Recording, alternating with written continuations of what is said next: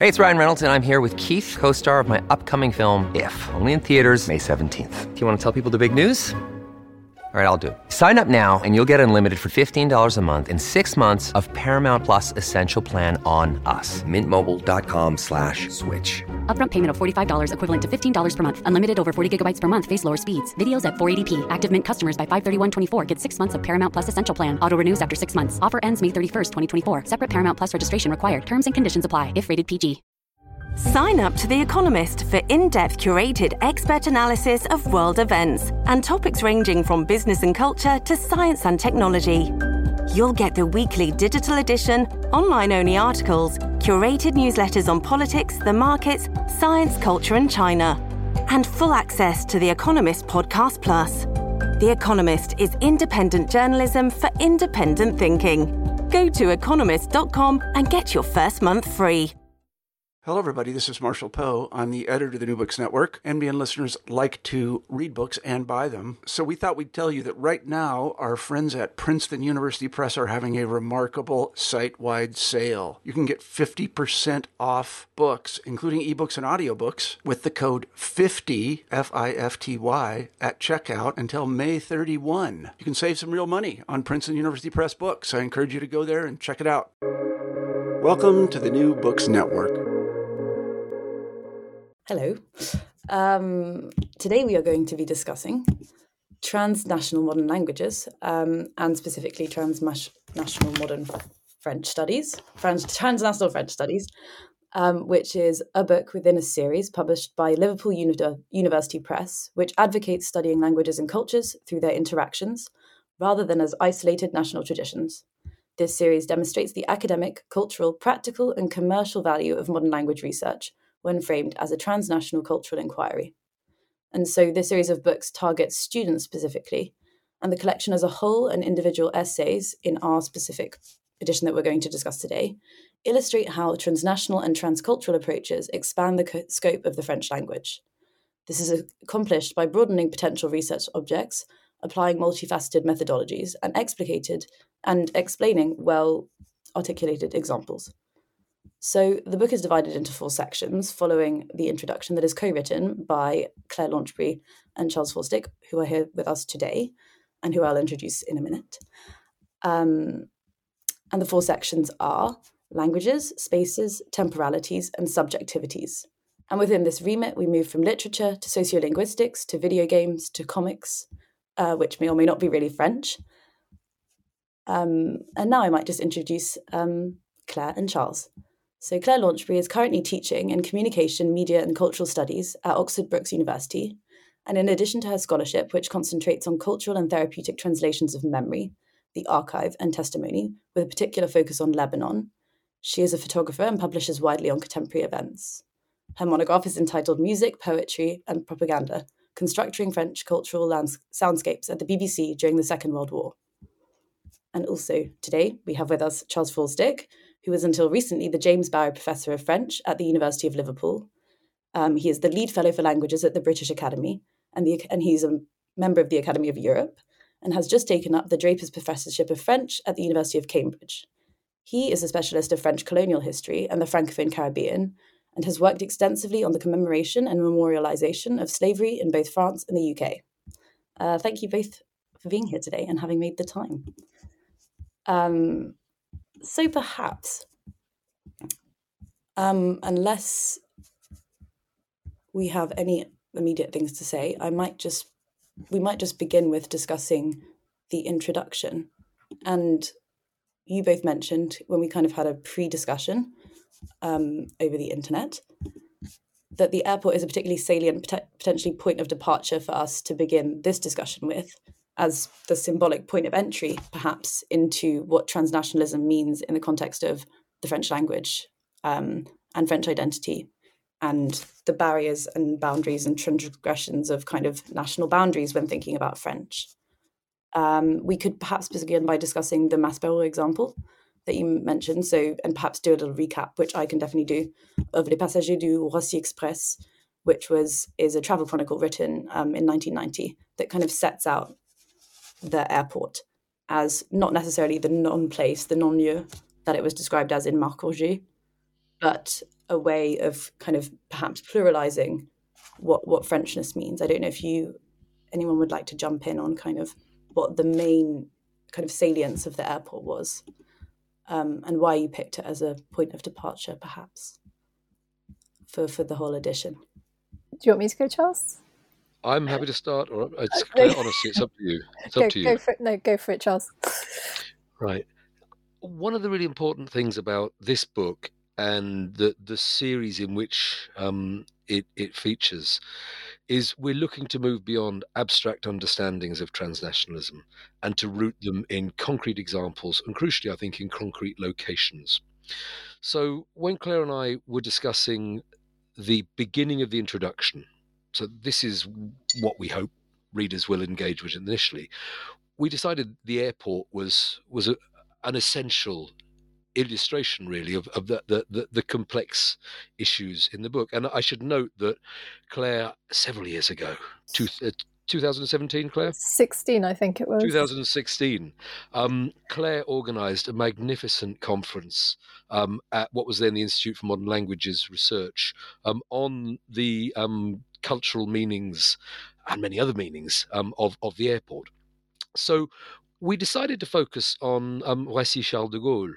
Um, part of our argument is that nation states use airports, particularly through the ways in which they name them, um, as a way of, of performing um, the, the coherence um, of um, the the nation. It, it, in France, with Roissy Charles de Gaulle, it's obviously the, the, cho- the, choice, as is so often the case, of, of a great man uh, or somebody considered to be um, uh, uh, a great man who, who designates the, the airport.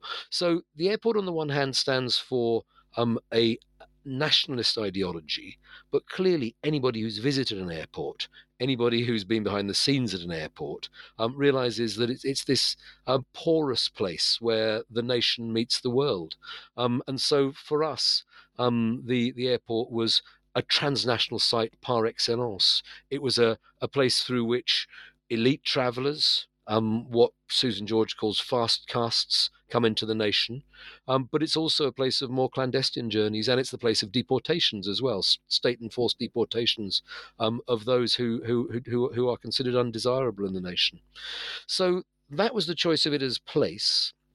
And then we moved on to think about particular text. Now, Claire and I um, both have an interest in Maspero's Les Passagers du Roissy Express, which is this remarkable piece of literature from 1990, written in the wake of the bicentenary um, of the um, French uh, French Revolution, um, which tried to do that work. Um, so, taking the RER line, looking at the journey from the airport into the center of Paris, into the southern um, banlieue, slowing down that journey and allowing people to understand that what's often seen as a, a tourist route a means of getting as quickly as possible from the airport to the center of Paris is in fact a remarkably multicultural, multilingual, um, diverse place, um, which throws open the idea of the French nation being in any way homogenous.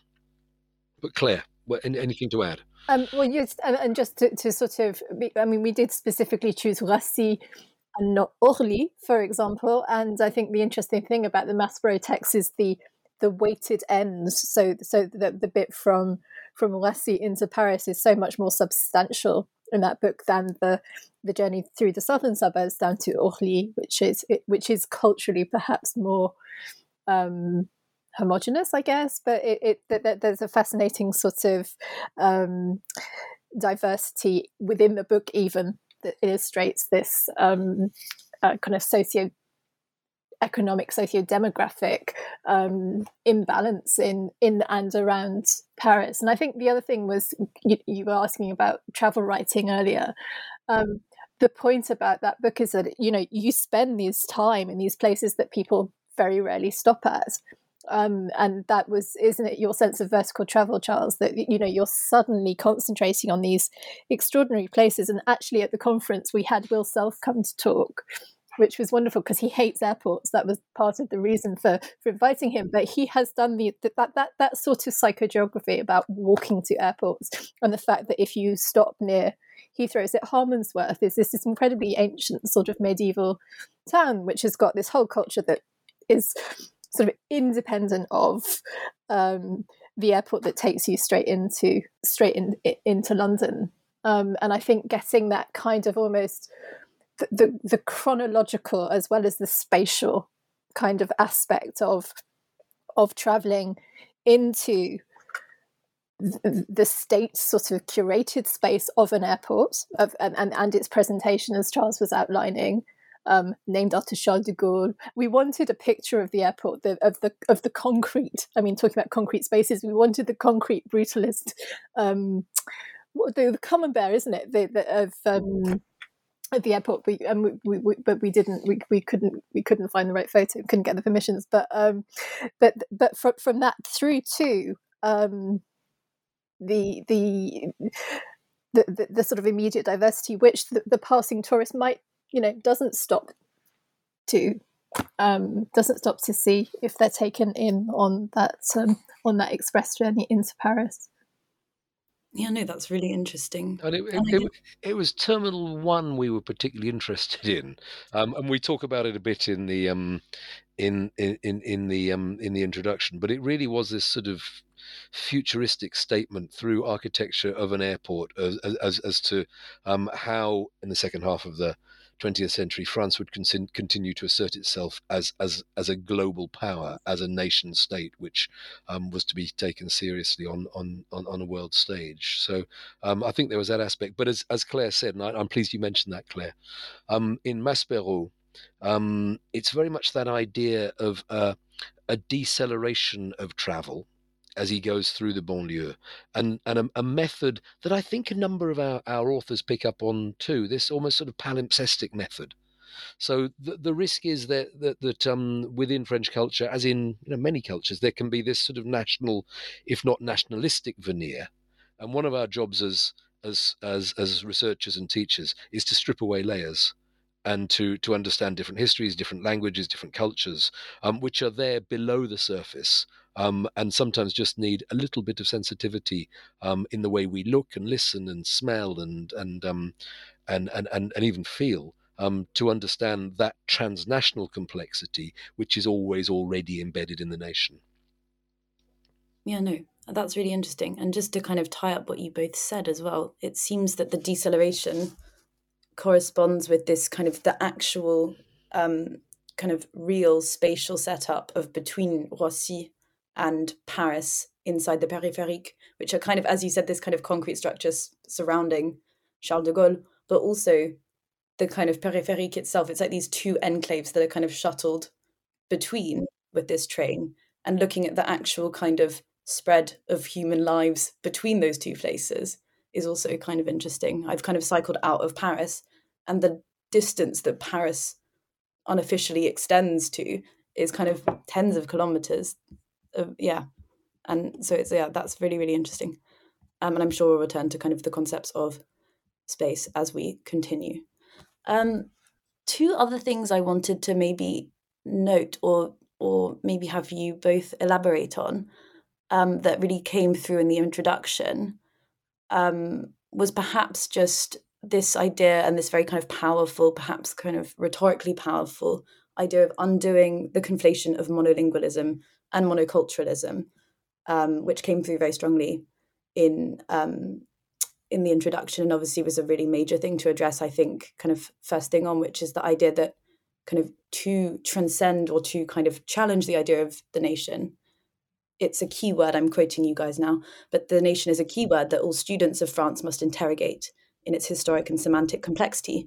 And you also quote the historian Tyler Stovall saying that kind of one of the key aims and perhaps kind of means of going about transnationalism is not so much to ignore the nation, but to interrogate it critically and to place it in a comparative global context. And we've kind of gotten at that through talking at the airport, but I didn't know if there was maybe in relation to francophonie or kind of you, you also mentioned Le Pacte avec la Nation, uh, uh, kind of between French language, literature, or cultural production and the nation state. If there was anything else you kind of wanted to add thereupon, um, perhaps not, which is also fine. well. There's a there's a there's a huge we, there's a huge amount to say on that. Claire, do you want to come in first? Um, uh, well, I can talk about um, Le Francophonie, and it's actually just trying to kind of know where to start with actually that that that that kind of thing. And um, maybe what I will, and maybe I'm short cutting to something that we wanted to get to later. But we had, when we were discussing about how to use this book, um, I made a sort of semi flippant comment about French studies isn't just baguettes and berets. And, and, the, the, the, and that it became. Um, be, because actually those things and, and uh, are, are neither neither of them are actually very essentially French, and and um, you know they, they come from vast traditions of the beret. There's a, a whole Hungarian um, baking method for the baguette, and I think we were very keen to kind of show how the uh, the nation language uh, major symbols of it are actually very um, well, effectively transnational. But but you know there, there is so much within that and so much richness within that that the the the, the homogenization of language, culture, uh, nation is is uh, know, is a great disservice to the multiplicity of the multiple generative encounters that take place um, across objects, across spaces, across um, bits of cultural production. Yeah, just just to support what what what Claire's saying, um, I think for us that that concept of of, of the transnational, um, in some of the ways Claire's just described, w- was very much rooted um, in in discussions of language, and that that's why you'll have seen Amber that, that our first section is on language. Um, and we we begin with um, with Simon Gaunt's brilliant essay on French as a transnational language um, before the the nation. Um, as you've suggested, there are very very few major nations which don't try and articulate their identity and indeed wield their power through um, through a dominant language. Um, it's, it's true in the US, although clearly in the US there are fascinating dynamics in terms of the relationship between between English and Spanish. But to a certain extent, it's even truer in France. And, and I, I think that's what, what emerged from our conversations. Claire, as Claire suggested, we, we, had extensive conversations around shaping this book and around, particularly around the what, what we hope is a is a very helpful, substantial introduction.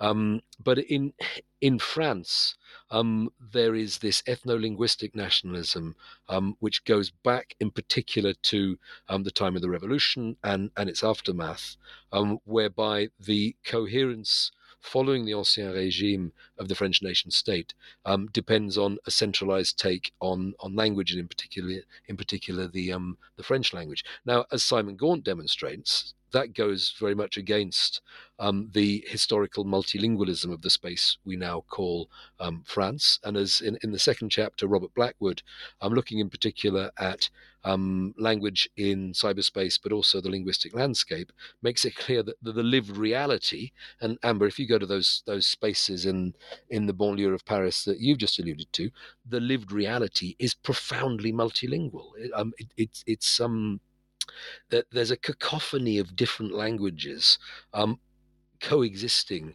um, in in France.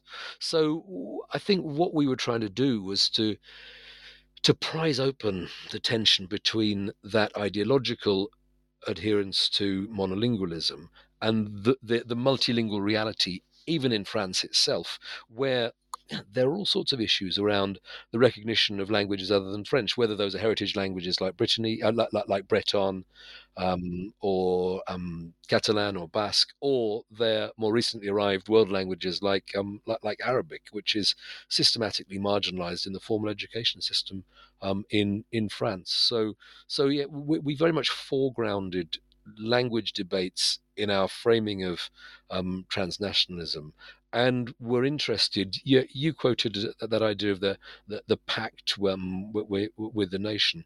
We're interested in, as you've said, the way in which cultural production provides a space in which um, those tensions between the monolingual and the the, the multilingual um, are um, brought to to the fore.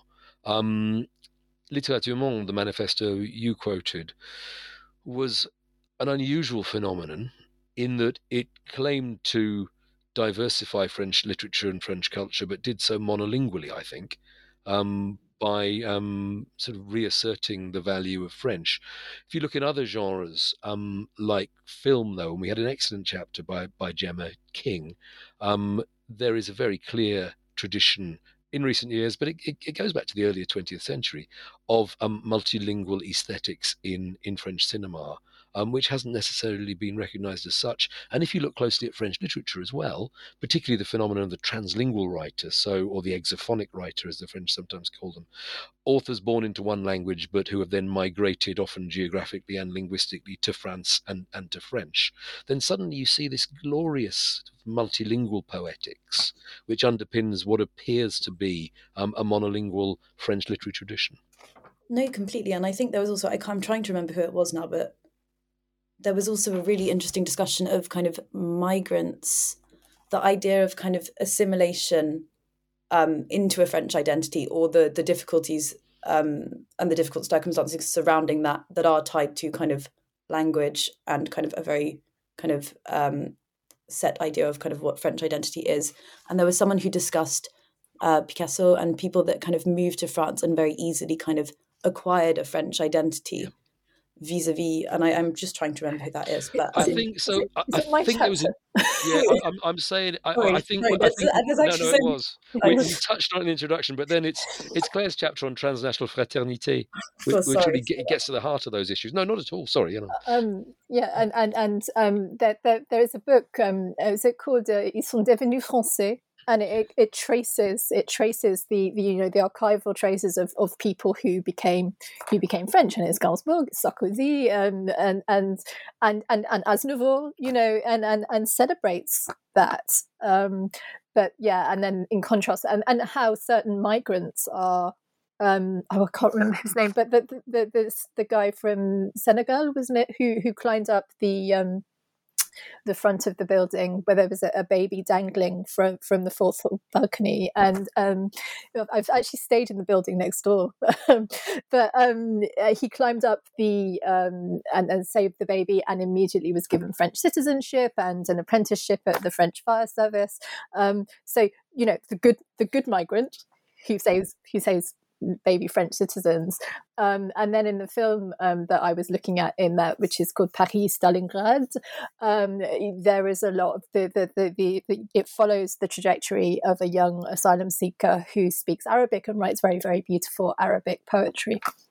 Um, um, but also how things are closed off to him because actually his his French it, it, it is emergent um, and the alignment of um, intelligence really with, with you know the, the, the glottophobia of, of, of other of other languages. And if you don't have that sort of fluent uh, fluency in French then somehow you are intrinsically lacking um, in, in in in some sorts of ways. Um, yeah.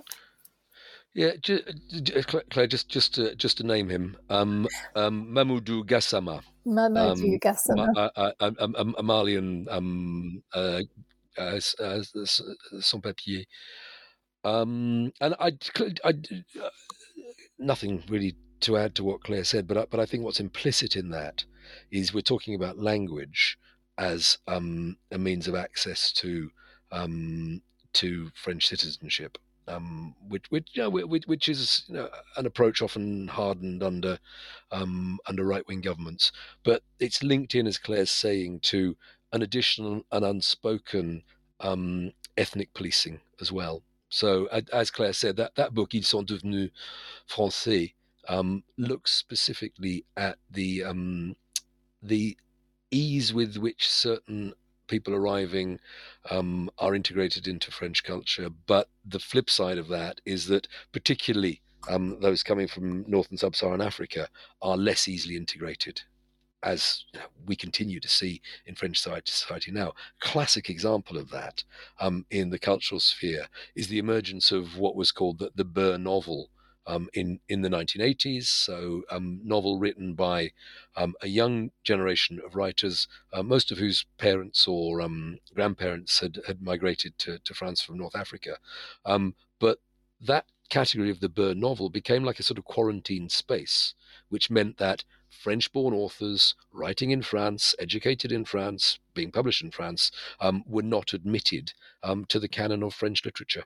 And, and I think what you see with the case of of um, of of Beur fiction, the Beur novel, um, is a literary illustration of that policing um, along ethnic lines, which for part of us, for part of um, was a major part of what we were exploring in the text. And you know, and I think you've mentioned Claire's chapter on transnational fraternité. Um, a lot of what interested us were, were the the blind spots and the paradoxes of French Republican universalism, um, which which claim uh, which claims to be inclusive, but uh, often is anything but. No, I think this is actually maybe a really good to kind of jump around what we discussed. We might discuss that might be kind of a good moment to broach that effort, kind of intellectually, to kind of expand it. And you mentioned kind of as well as your own kind of thoughts on on fraternité that you might want to kind of recap for the listener. There's also some very interesting texts that you mentioned, kind of obviously very famously Frères Migrants, but this kind of idea to situate fraternité as what you I think call the kind of late add-on to liberté and égalité in the origins of the three, which might be a fun kind of linchpin to start with. But there's kind of this interesting way um, that it keeps expanding. Yeah, I mean, it was it was really interesting going through that sort of genealogy of how it's been grappled with and and and and that you know how it becomes unwieldy actually fraternité it's like this effective thing that they can't really legislate for and yet it becomes compelling and yet and then it's difficult and then it's appropriated by um you know by i think morin Edgar morin is very very um, incisive on the, the two different sorts of sort of open and closed fraternité, um, and and the closed, the you know the the, the, far right nationalist fraternité that, that that that that uses it as a as as a barrier. You know that, that, that there's a, there is a racially pure fraternité which was articulated under Pétain certainly, and then. Um, and then sort of it, it, it, opening out as this gesture and, and, and the figure of Cédric Herrou um, and, um, and and that particular community um, in Le Roya, which has got a kind of radical left um, tradition, but actually challenging that republican value, it going to the Conseil constitutionnel and actually saying, no, there is, you know, it is it is a right, it is constitutionally republican to extend that fraternal hand across the border if you are actually helping um, and, and that's actually a really significant moment for this sort of universalized Republican thinking. And, and we hear to Greta, I mean, just to, I mean, we'll get onto it later, but perpetually when you're looking at how the, the, uh, the racial inequality in France is blindsided by the universal Republican notion of equality. You know, its refusal to engage in in any kind of um, demographic analysis or or to, um, to to to give any weight to what might be actually sort of very structural racism because the republic can't see it. Um, and I think uh, Chong's chapter talks about that very much in, in relation to to Marseille. Um, and I, th- I think you know it was a kind of challenge not to i mean thinking through fraternity and i always end up moving towards paul gilroy's articulation of conviviality which i find very very compelling. And the idea and i think that sort of underlines a bit what we mean by the transnational is that that the, the you know that there is an exchange there's an, um, a transactional not in a negative sense but a, a way in which cultures learn from each other through in their in the way that they they they, they connect to each other and that convivial that living you know together that that that working together is actually something really really you know um really important um and and really um without sort of you know I'm, I'm not advocating for some sort of universal sense of fraternité. It's in that it's in that multiplicity of the encounter that things become really interesting. Um, yeah, and there's possibly a link. Sorry to were you going to say something, Charles? I was just going to say mention Toussaint Louverture, but I don't know if that's possibly who you want to mention. because I, I, I you, you, you, read my mind. um, because what, what I think is excellent about Claire's chapter, um, and you alluded to this, is that fraternité is often the rather poor relation of liberté, égalité, fraternité. Um, there's been some, for, for obvious reasons, because because of the three, it's the only one that's overtly gendered. Um, there's been some interest in, in it um, since the 60s, really, from a from a um, feminist perspective and thinking about equivalents like sororité. Um, but historically, it's it's very much been um, be, be, been sidelined. that said, and I think this is a point we we try to make throughout the book. liberté and égalité themselves merit a similar degree of scrutiny um, in terms of their um, transnational complexity. And as you've just said, Amber, um, we take those concepts back to the beginning. We take them back to the 1790s. Um, and um, both liberté and égalité, and obviously fraternité as well, um, have got to be understood in relation to the parallel, parallel revolution that was occurring um, alongside the French Revolution in what was then Saint Domingue and what would become independent Haiti in 1804. And key figures like Toussaint Louverture, as, as, as the leader of the, the, the Haitian Revolution, um, are precisely taking a notion um, like liberté um, and pushing it to limits unimagined in France at the time, because liberté in his eyes, and remember, he was more interested in emancipation from enslavement than he was um, in, in, in post-colonial independence.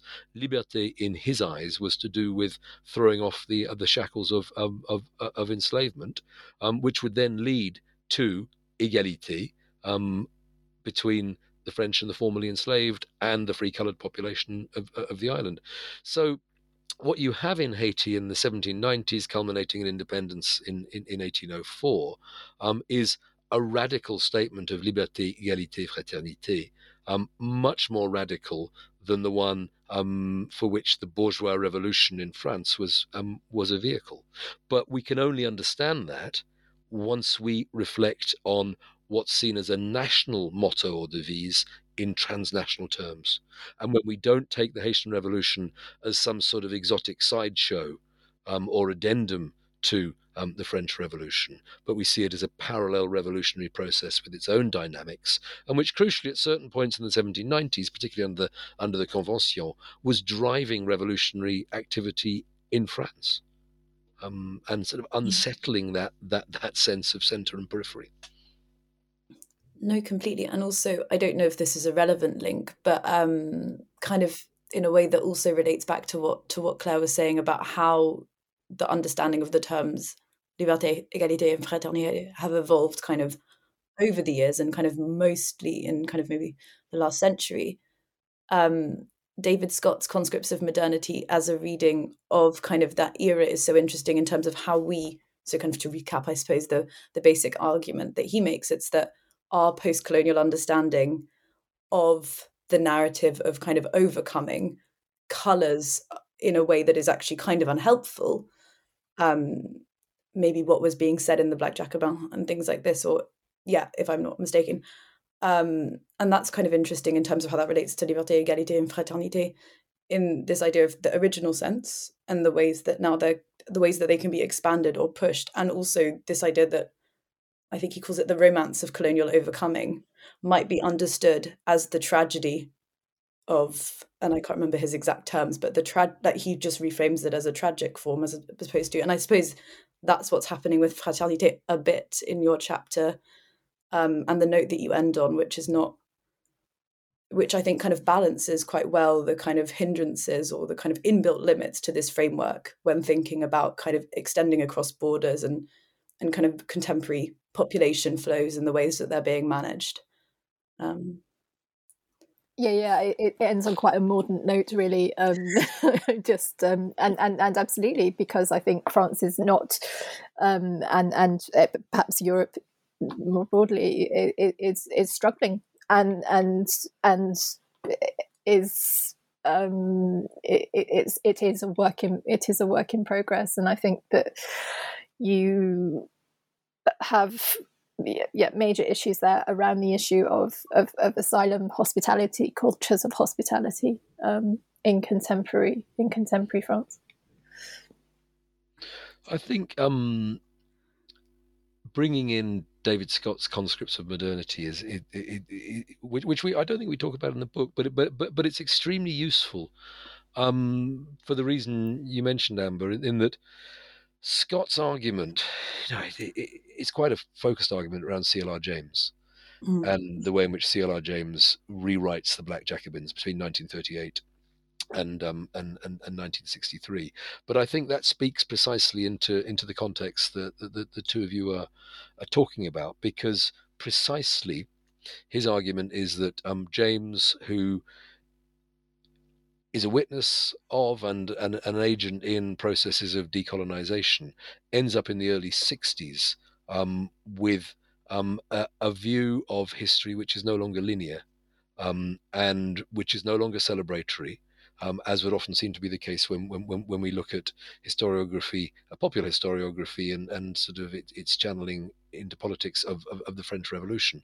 And I think you're quite right that, that his argument there is that um, the romanticism of um, of anti-colonialism tips into um, a much more tragic view of post-coloniality, and and and I think you can track that back to, to Haiti again because Nick Nesbitt, um, who's written brilliantly on, on the Haitian Revolution, says, look, this was 150 years premature um, as a, an illustration of what francophone post-coloniality might look like, but crucially at the same time, and we'll be commemorating this in two years' time.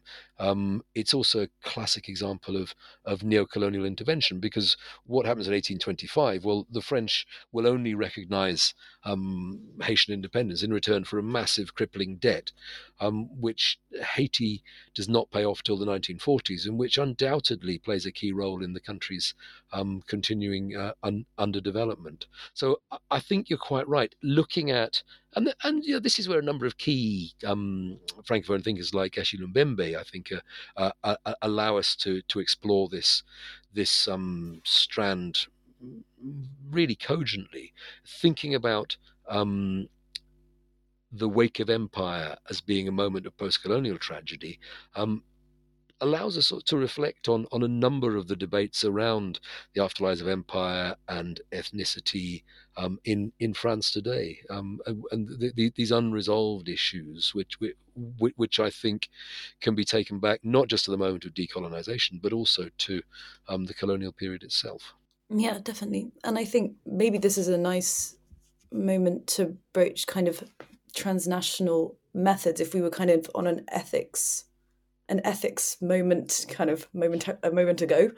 There's there's kind of an, a methodological counterpart that runs in terms of quite i mean claire you mentioned Braudel and the longue durée i think in your or maybe perhaps it was charles in the introduction to temporalities that would make more sense but it was mentioned definitely in the main introduction but this the dual notion of the longue durée and the histoire croisée as kind of the counterpart to this going back before kind of a rift between colonial and post-colonial in the term in the terms of modern European colonialism and thinking a bit in a bit more of a nuanced manner about how these kind of interweavings both in like the exercise of kind of a concrete form of power by France over other places for years that precede and succeed formal European colonialism, but also kind of a slightly more subversive form of exchange between cultures. So I don't know if those are two key terms that might be interesting to just to discuss, maybe in relation to any any particular essays. I can have a think about which ones, or if you just had immediate thoughts thereupon.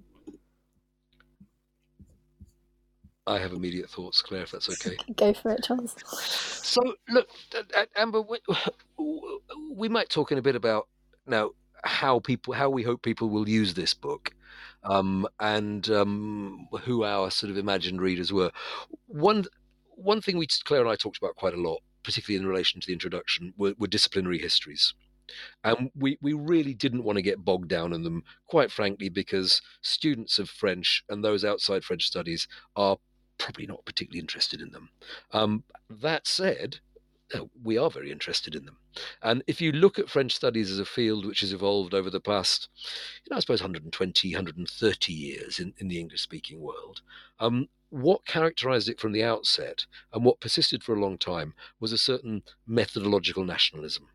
Um, which is partly to do with language um, and um, the, the, the prescriptive understandings of, of the French language, um, which replicates certain um, practices, as Claire mentioned, of, of glottophobia, but also to do with the object of study.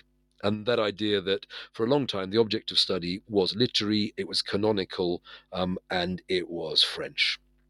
Um, now, for us, transnational um, a, a, transnational French studies is a fundamental challenge to those foundational assumptions. Um, and I think what we're asking people to do is is, is to think transnationally. Um, to to ha- and that's why methodology it, it, it is important. It's partly to do with perspective, but it's also to do with the nuts and bolts of how we actually analyze um, instances of, of, of Frenchness. Going back, I think, to, to Bill Marshall's excellent work in the French Atlantic on, on diasporic Frenchness and and th- this idea of Frenchness that that transcends the boundaries of the hexagon that Douglas Smith um, analyzes so so, so compellingly um, in the volume. And for, for me, that has two um, fundamental dimensions, and you've mentioned both of them there. Um, one is clearly geographical, and it's thinking of when, when we talk about histoire croisée, it's thinking about the French nation within much broader frames, um, which can be European, which can be Mediterranean, um, or which can be transatlantic. Which can be variously transcolonial.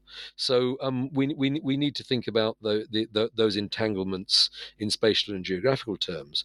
But crucially, Amber, um, we also need to reflect on them in in chronological terms. And we, I think, you've mentioned this already. You can't think about France transnationally, whether that's in terms of um, migration, whether that's in terms of ethnicity, whether that's in terms of, of language, um, without looking at the ways in which the colonial, for example, is always already present in the post colonial. And there's not this sense of a clear meridian um, uh, you know, in, in, in, the 19th century, there was that, that idea of a colonial meridian which split the Ancien Régime Empire from the um, Republican Empire, you know, around 18,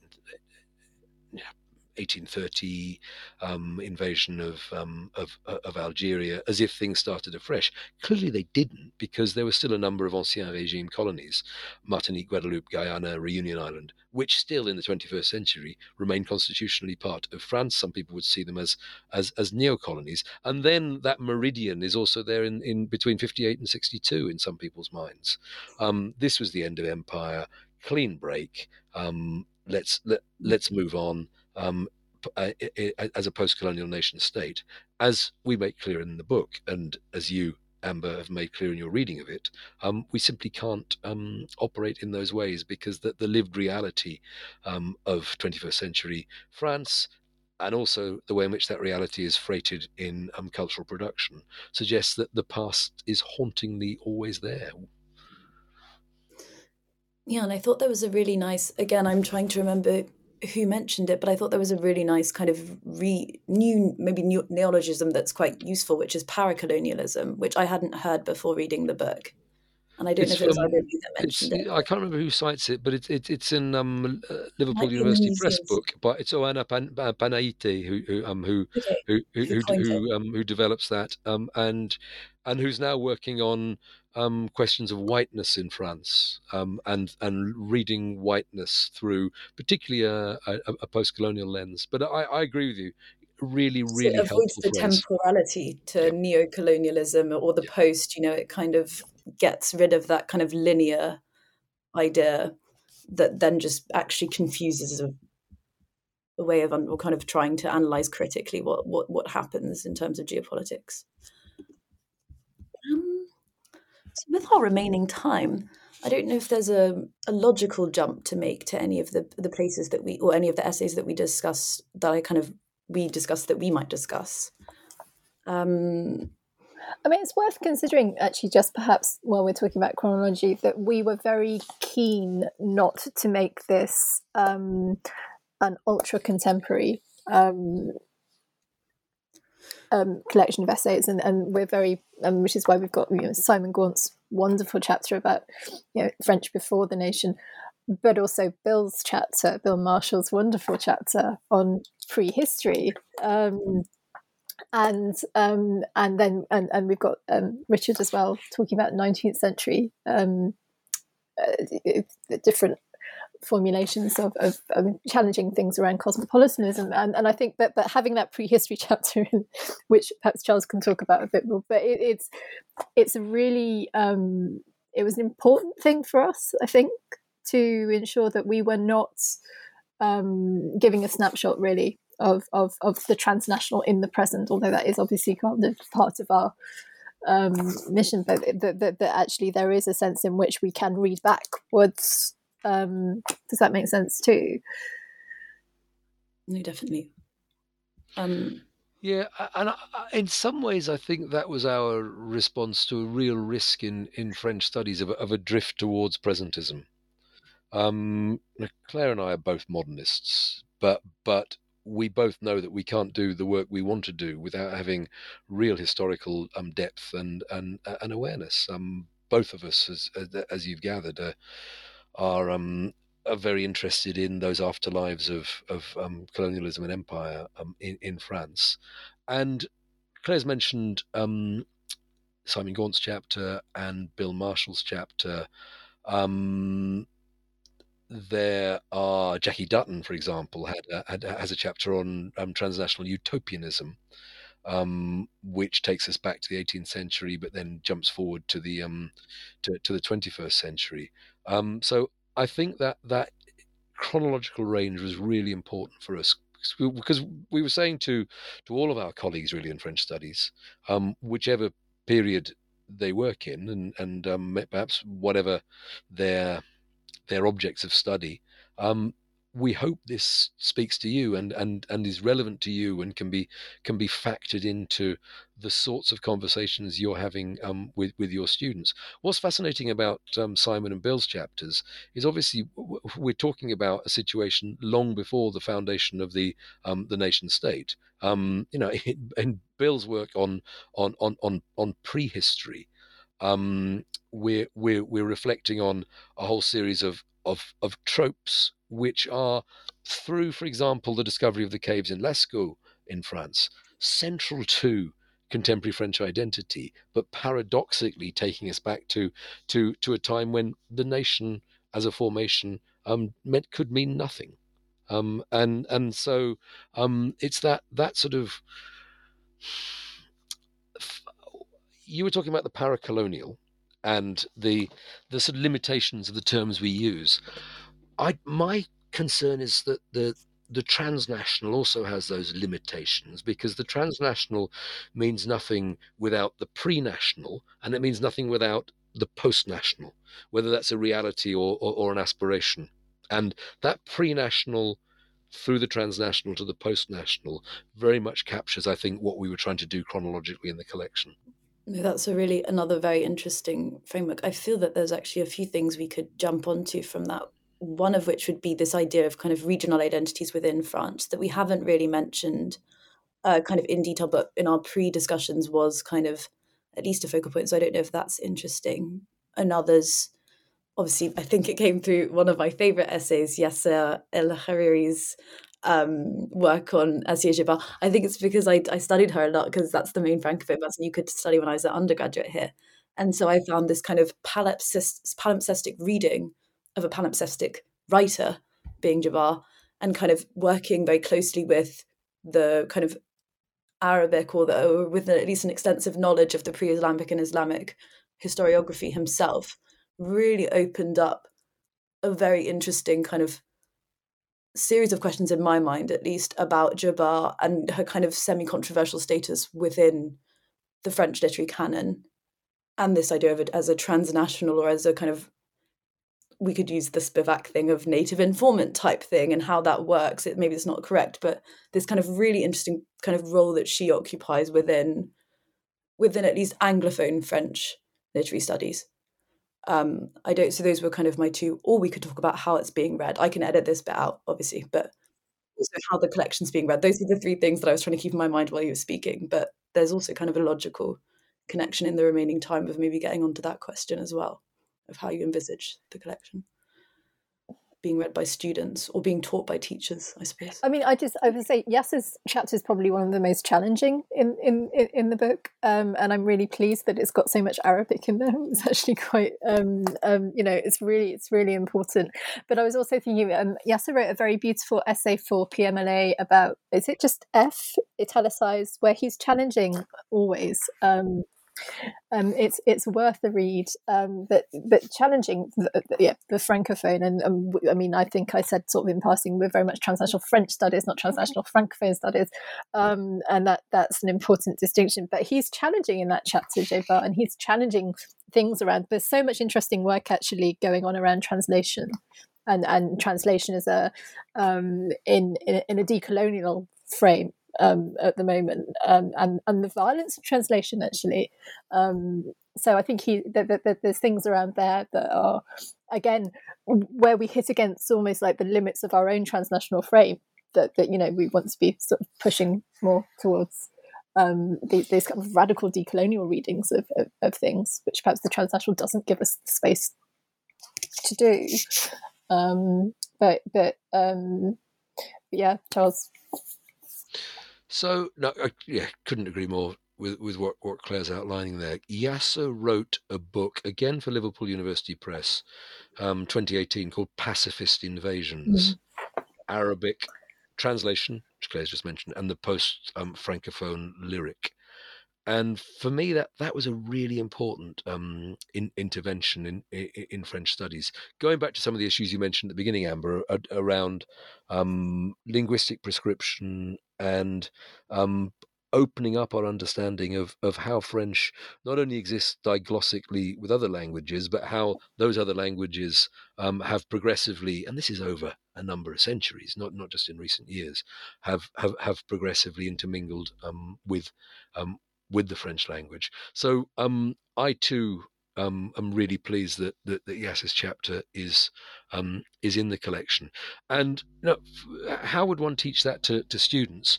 Well, the way I'd go in is to talk about Assia Djebar as we haven't mentioned the Académie Française yet, but, um, but, but um, uh, Djebar as as a member of the um, the, the Académie Française, um, supposedly functioning um, as part of this, this, this bastion protecting the French language, but somebody whose work is um, a very radical intervention um, in dialogue with Arabic literature um, and and considering um, those those translingual crossings. And and I, and I think um, that then allows you to, to to reflect much more broadly on the often rather sort of parodied version of the Académie Française, which is really a deeply um, um, contradictory institution in that uh, Dany Laferrière, François Cheng, Amin Michael Edwards, Amin Maalouf, yeah, um, you know, the, the, the, yeah. there there are a number of authors who who who fit into this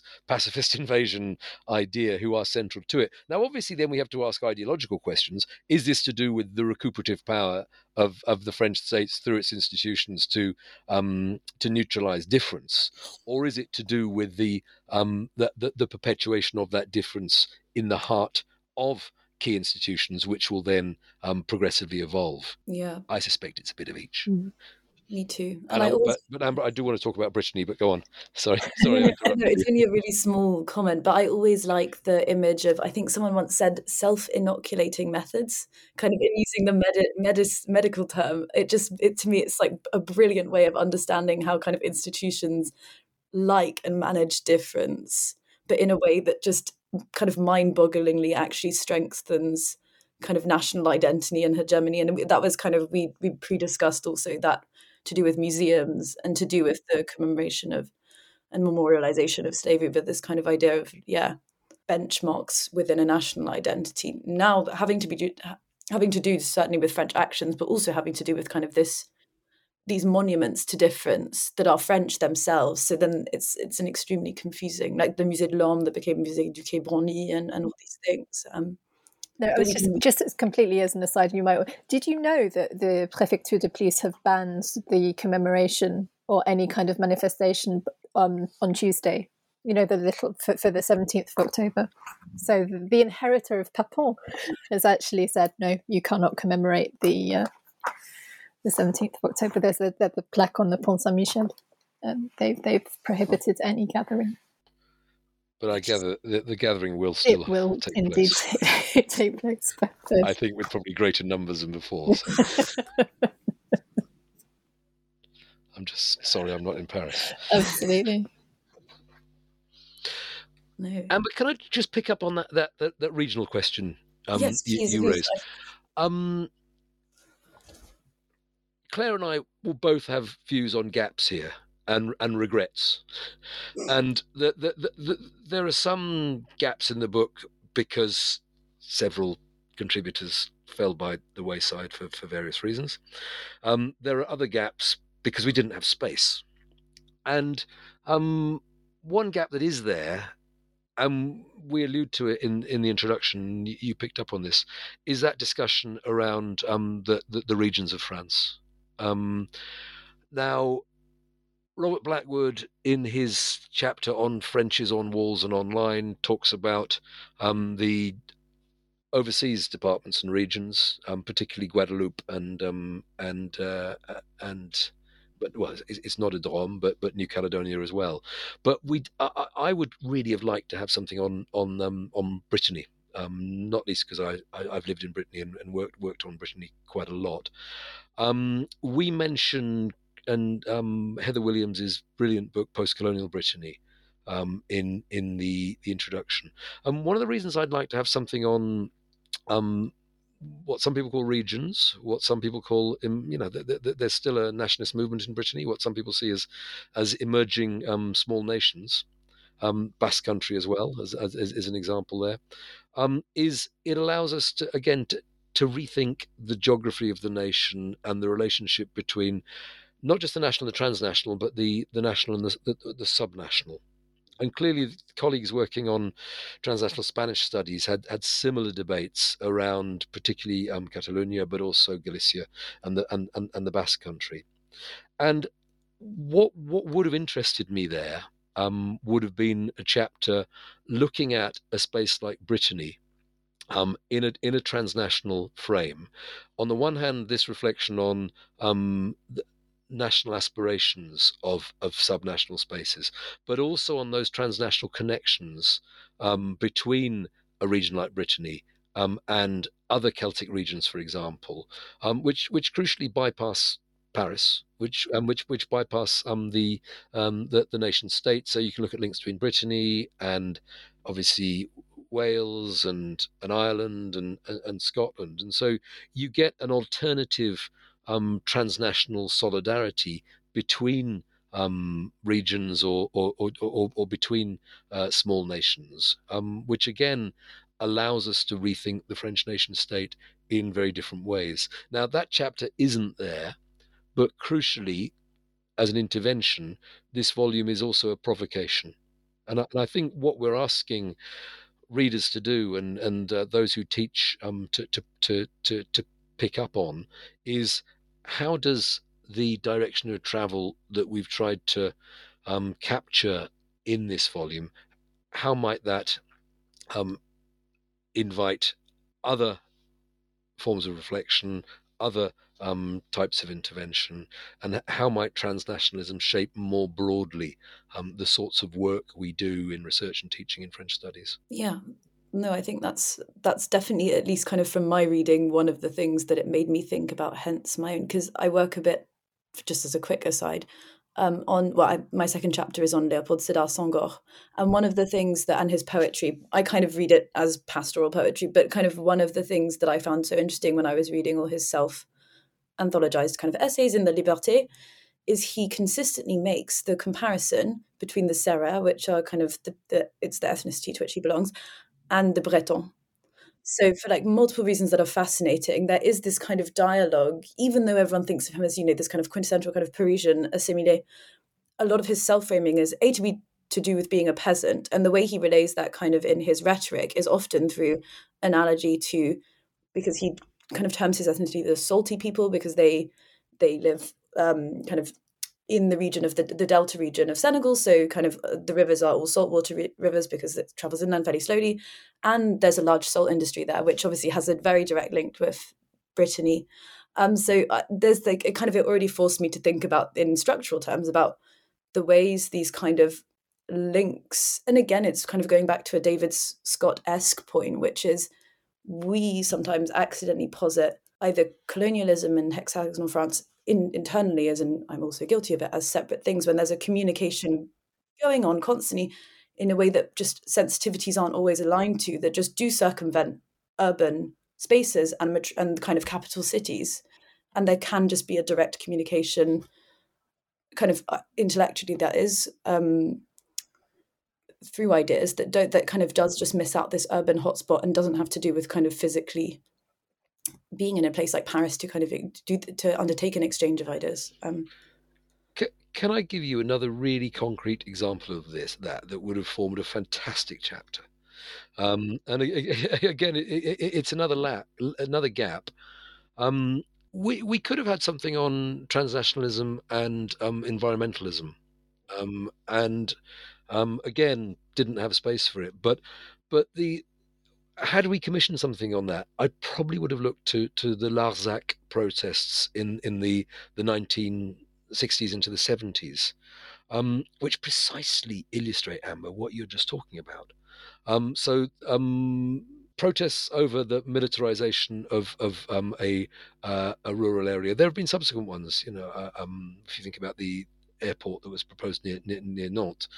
But it became this this rural site that was a transnational location of protest, which brought together um, Bretons, brought together um, Native Americans, brought together the Kanak, um, brought together um, the um, those active in, in, in the civil rights movement in, in, in the states.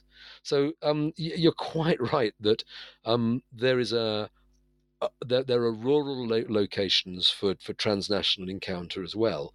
And arguably, some of the, the most radical in- instances of this are precisely outside um, major metropolitan areas. So yeah, no, it, it, it's a really it's a really good point. Um, and it's you know I, I think again it's something that, that I hope people who look at the book might want to might want to explore further. I pursue it. I'm sure there's really really interesting archival things thereupon as well in, in regional archives as well. So no, I think there's so many interesting kind of lines of inquiry.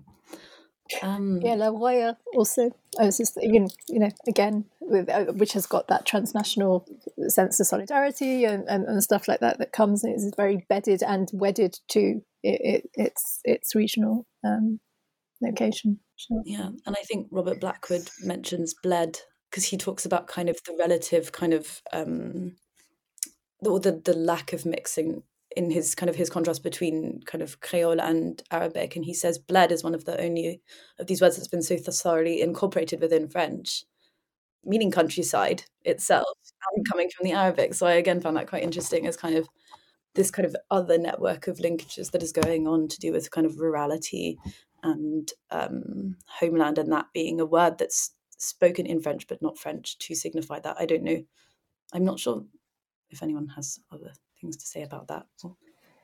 Oh, it, it, can be used quite disparagingly as well. I mean, the the sense of um, there's a, a wonderful uh, my my friend Wael, who is Lebanese but grew up in Clichy-sous-Bois, and, and he talks about the the the sort of the, the when he's in in Lebanon, um, he is he's the he has the impeccable French, and yet when he's um, back in France in metropolitan France, with all the quote unquote stuff about that um, that he is from the bled you know that, that, that he, he he he is he's ruralized effectively by by um, by having a by having a Lebanese accent for example